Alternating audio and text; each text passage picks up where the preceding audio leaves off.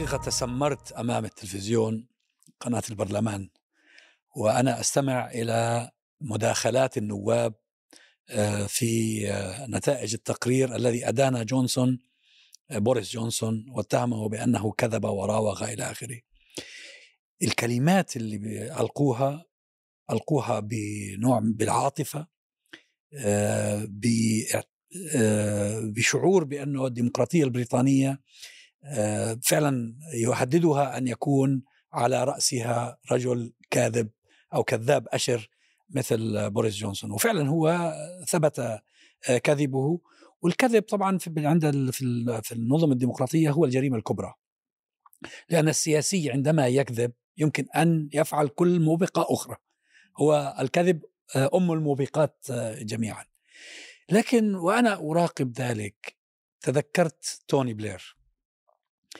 توني بلير أيضا كذب، وكذب كذبة كبيرة جدا، يعني كلفت ملايين حياة ملايين من البشر، دمرت مش...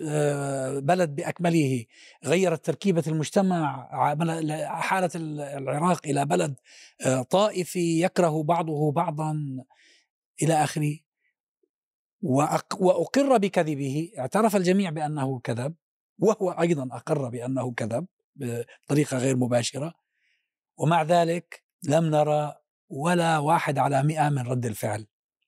إذا هناك فرق بين كذب وكذب.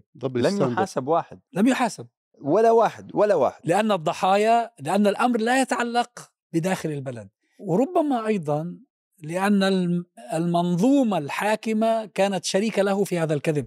إحنا تعرف لما حاولنا نرفع قضايا في ألفين وأحد عشر كانت في محاولة، في ألفين وأربعة عشر كانت في محاولة، لما حاولنا نرفع قضايا تخيل المحامين نفسهم في الحالتين محامين مختلفين، هذه كانت شركة وهذه كانت شركة، كلاهما نصحنا قال تريدون احتمالية نجاح، احتمالية النجاح أن تتكلموا عن خسائر الجنود البريطانيين في الحرب حتى تكون لكم فرصة أنه يعني تكسبوا القضية، وليس خسائر العراقيين. أما العراقيين مليون مليون ونص لا قيمة لها، لا قيمة لها، هذه هذه لن يتفاعل معها أحد.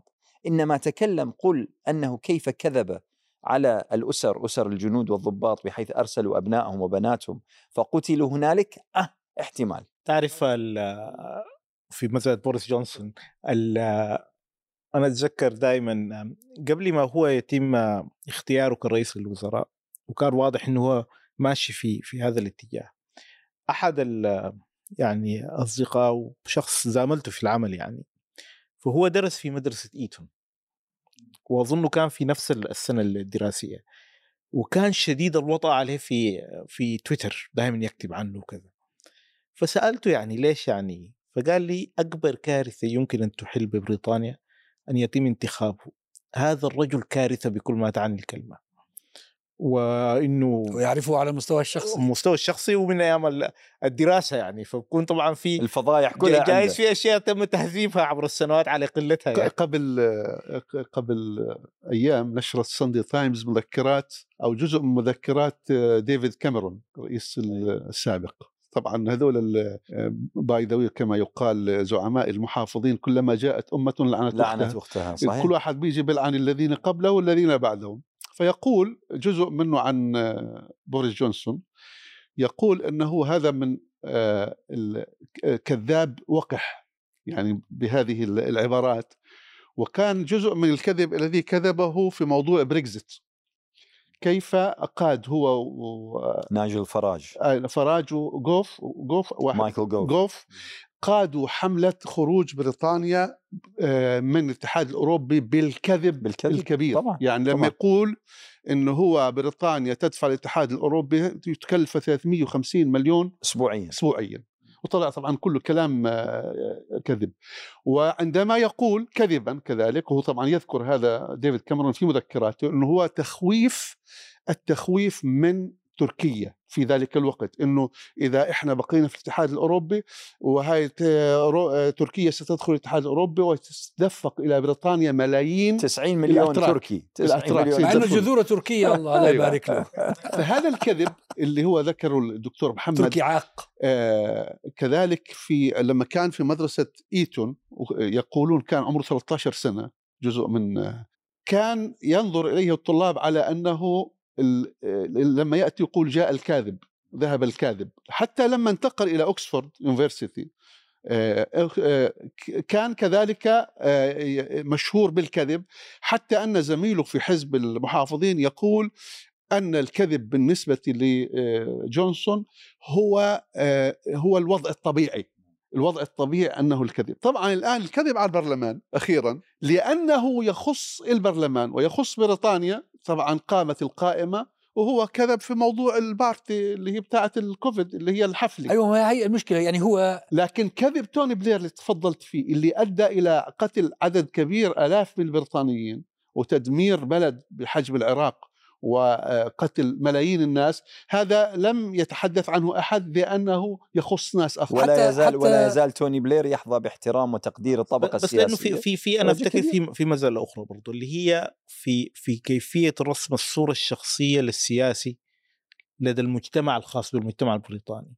يعني أنت لما تشوف توني بلير يعني لا زال في صورة رجل الأسرة، آه رجل مستقيم على الأقل على على نطاق القيم البريطانية. يعني حتى على مستوى القيم البريطانية بوريس جونسون يعني بألطف عبارة مهرج إن لم يكن أسوأ من ذلك بكثير، يعني وطريقته متمردة. يعني حتى البريطانيين نفسهم هم يتحكموا إنه ما ما نعرف كم من الأطفال اللي عنده، يعني هل هم ثمانية أكثر من ثمانية، ودائم وطريقته هوجاء ومظهر وهندامه. فهي دي بتسهل إنه لما تعمل المقارنة السطحية هو يبدو أسوأ بكثير من من توني بلير. لكن من ناحية إشكال إشكال أساسي دكتور محمد، ما الذي يجعل واحد مثل بوريس جونسون يصل إلى رئاسة الوزراء؟ قبل أن يصل كان هناك مثلا الجيران استدعوا البوليس لأنه كان يضرب زوجته اللي كانت معه في في الشقه، وجاء البوليس وحقق كانت معه. كانت زوجته كانت جيرل فريند اظن. آه اي لا ما كانت ما كانت زوجته, كانت زوجته. هو تزوج بعدين. آه نعم خطيبته يعني تهذيبا يعني. صديقته خطيبته يعني. نقولها تهذيبا كله سيان. ف وحقق معه البوليس وكانوا يومها وزير خارجيه، يعني لم يكن انسان عادي. الامر الاخر حتى لما كان مير، يعني حتى لما كان في بلديه لندن وكان واضح التهريج بشكل رهيب، طريقته في الحديث، أكاذيبه، خروجه على بعض القيم، وإن كان الآن كثير من الناس يخرجون على هذه القيم التي كانت موجودة في هذه البلاد، قيم العائلية وقيم آه كان كلها. ثم جاءت الطامة الكبرى في آه ألفين وستة عشر في البريكزيت والأكاذيب الكبرى، خاصة تاع ثلاثمئة وخمسين مليون جنيه في الأسبوع اللي هي حوالي عشرين مليار جنيه، أن كان وصدقهم الناس في حين أن الاستابليشمنت كلها كانت معارضة الخروج من البريكزيت. ما هي، لماذا تسمح، وهذا هو انتقاد واحد من الانتقادات الأساسية للديمقراطية في الحقيقة، كيف سمحت الديمقراطية البريطانية وهي الأقدم الديمقراطيات وأكثرها ترسخا، سمحت بوصول واحد مثل هذا؟ هذا واحد. الأمر الثاني الذي ترك ال...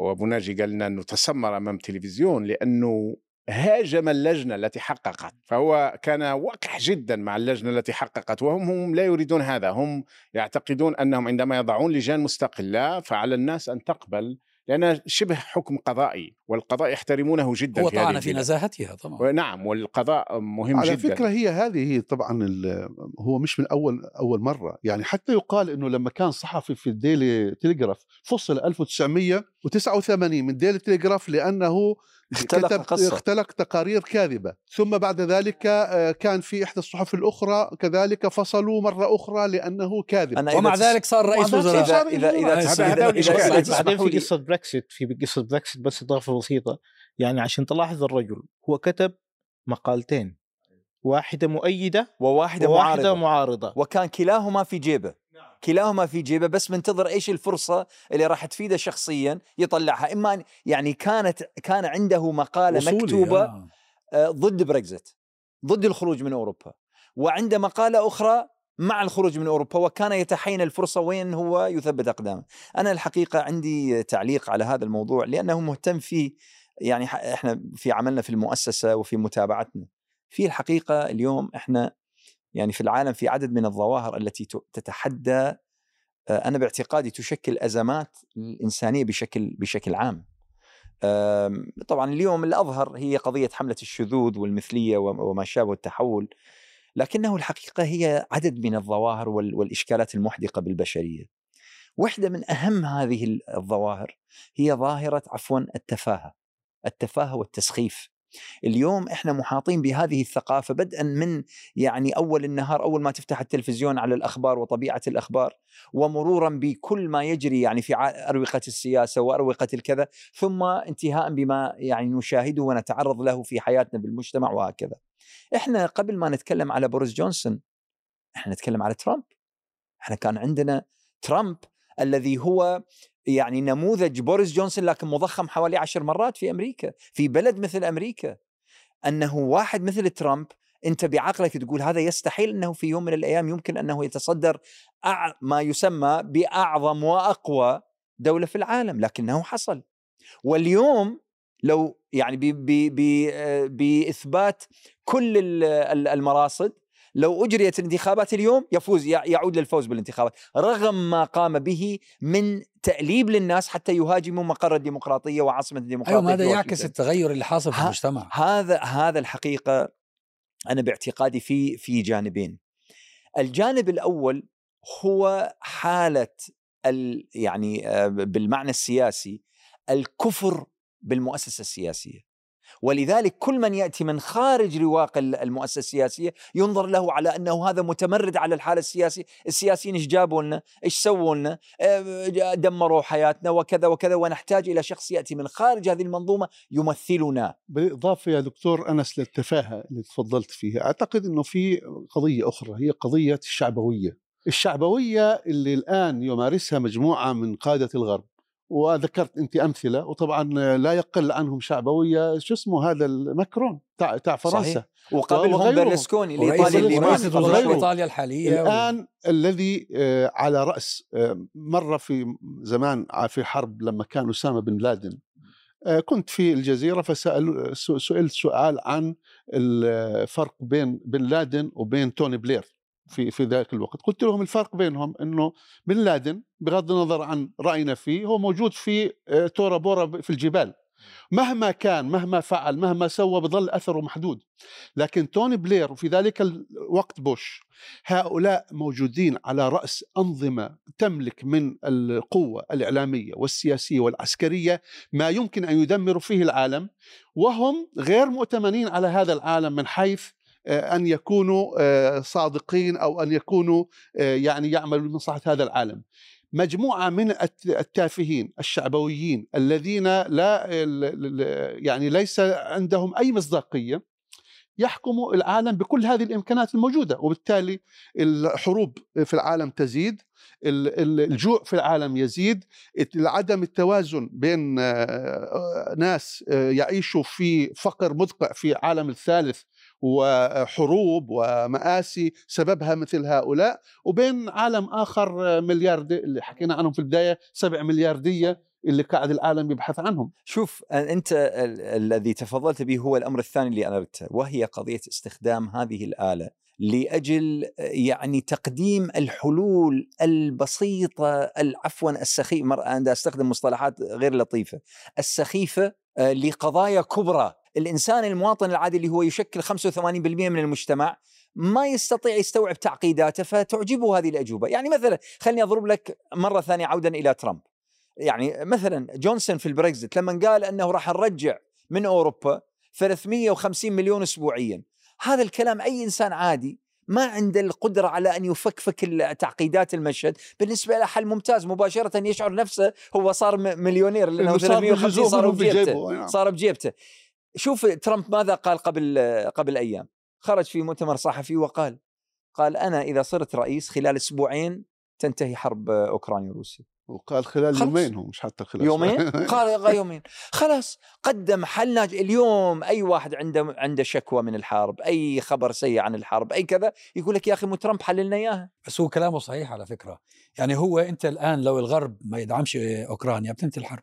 القصد وين؟ القصد وين؟ هذه هذه طبعا هذه إشكالية كبيرة جدا. انت لما غالبا ترامب حيوقف دعم أوكرانيا لما لو طبعا لو طبعا لو انت لما انت لما لما لما تقدم حلول مبسطة مجتزأة سطحية لقضايا في غاية التعقيد لجماهير يعني هي تعاني تعاني اقتصاديا، تعاني أمنيا، تعاني مجتمعيا، تعاني سياسيا، تعاني من كل شيء. بس عودة إلى إلى إلى الموضوع الكذب، جونسون كذب في حالتين بارزتين.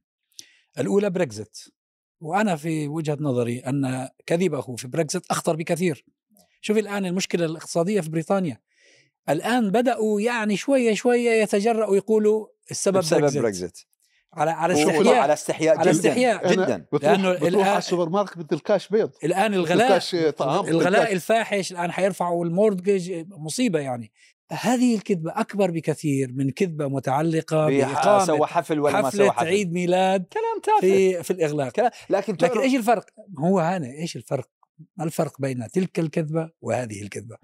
كذبة بريكزيت شبيهة بكذبة توني بلير في حرب العراق، في جزء كبير من الاستابلشمنت معه في الكذبة، البرلمان جزء كبير منه معه في الكذبة.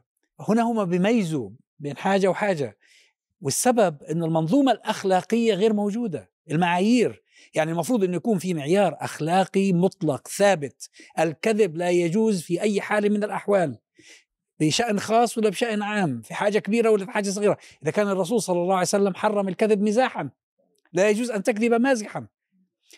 الكذب بكل أنواعه خطر على البشرية، لكنهم هنا بسبب أنه هذا المعيار مفقود لديهم يجيزون ما يتناسب معهم من كذب ويحلونه عاما ويحرمونه عاما. هذا واحد من المعلقين واحد من المعلقين لما تعرض لهذا السؤال شبه بمثال غريب، قال تعرفون قصة الرئيس هذا المجرم الكبير رئيس العصابات آل كابون.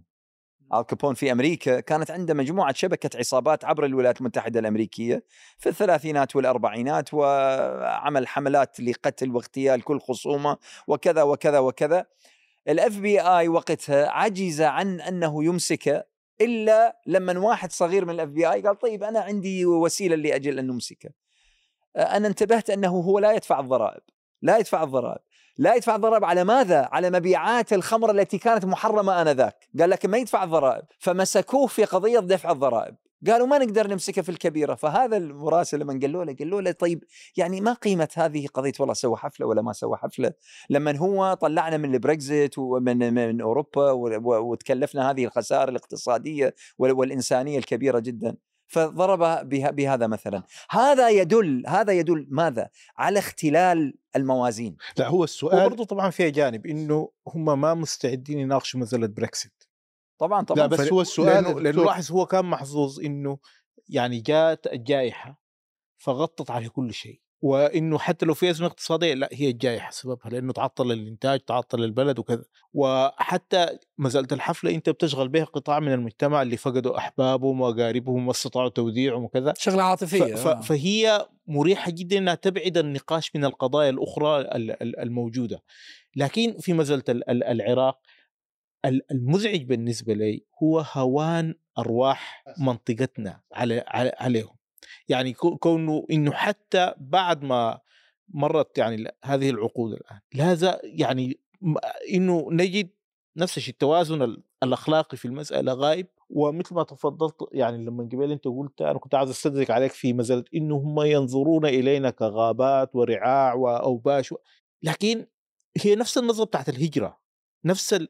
نفس النفسيه اللي انت بتسمح لك تطلق النار على على قوارب أو ت... ت... يعني تخليها تغرق، ونفس النظرة إنك تفرض علي أنظمتك وديمقراطيتك بين قوسين وهويتك، لأنه أنت لا زلت مسكون بذات الشعور اللي عبر عنه شاعر الإمبراطورية كيبلينغ في ألف وثمانمئة وتسعة وتسعين في قصيدته المشهورة The White Man's Burden. The White Man's Burden.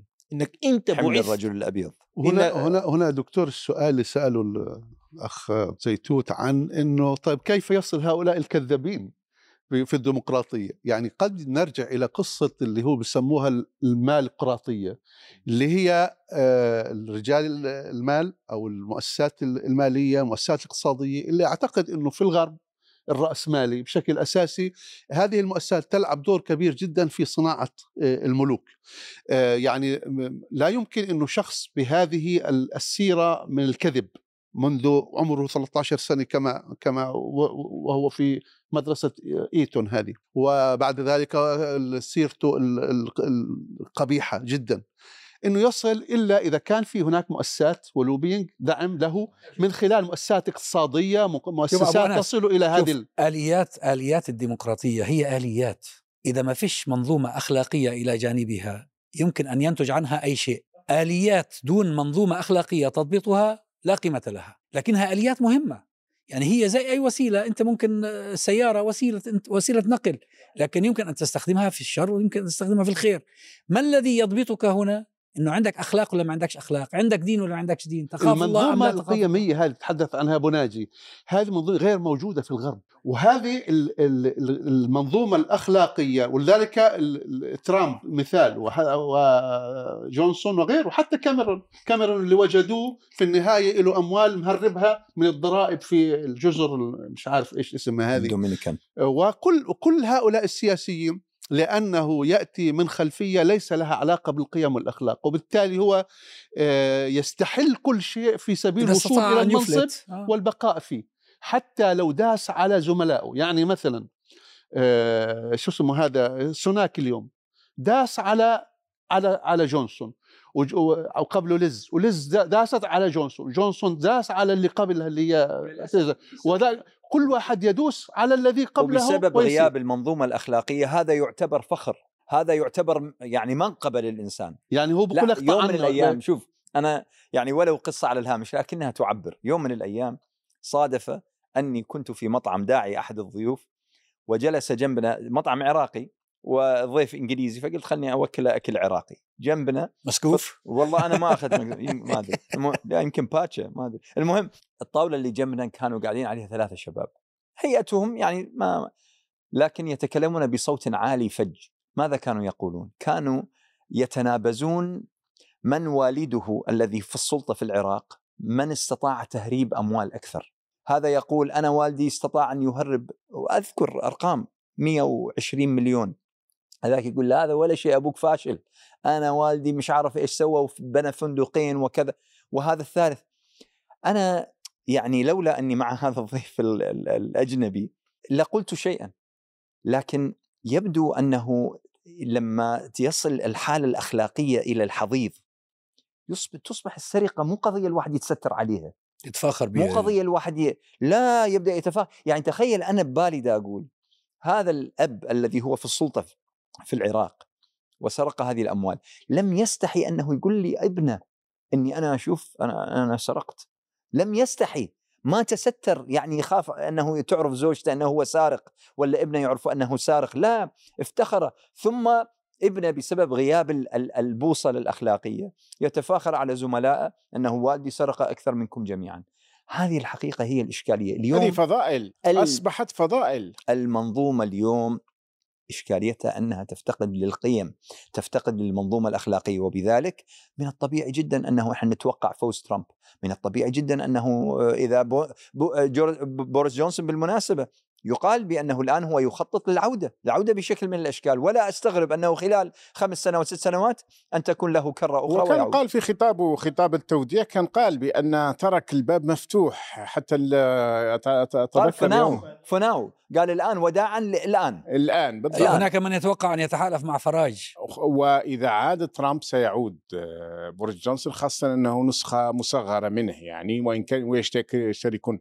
شوف هو مش غياب القيم، هي نسبية القيم، هاي المشكلة اللي ما, ما واقع فيها الغرب، أنه حسب الظروف حسب الأوضاع ما كان سيئا قد يصبح مطلوبا، وقد يصبح جيدا، وقد يصبح قضية المثلية كواحدة من الأمثلة. إذا النسبية والانقلاب حتى على بعض القيم، بمعنى أنهم فيما بعد يقول لك هذه قيمنا.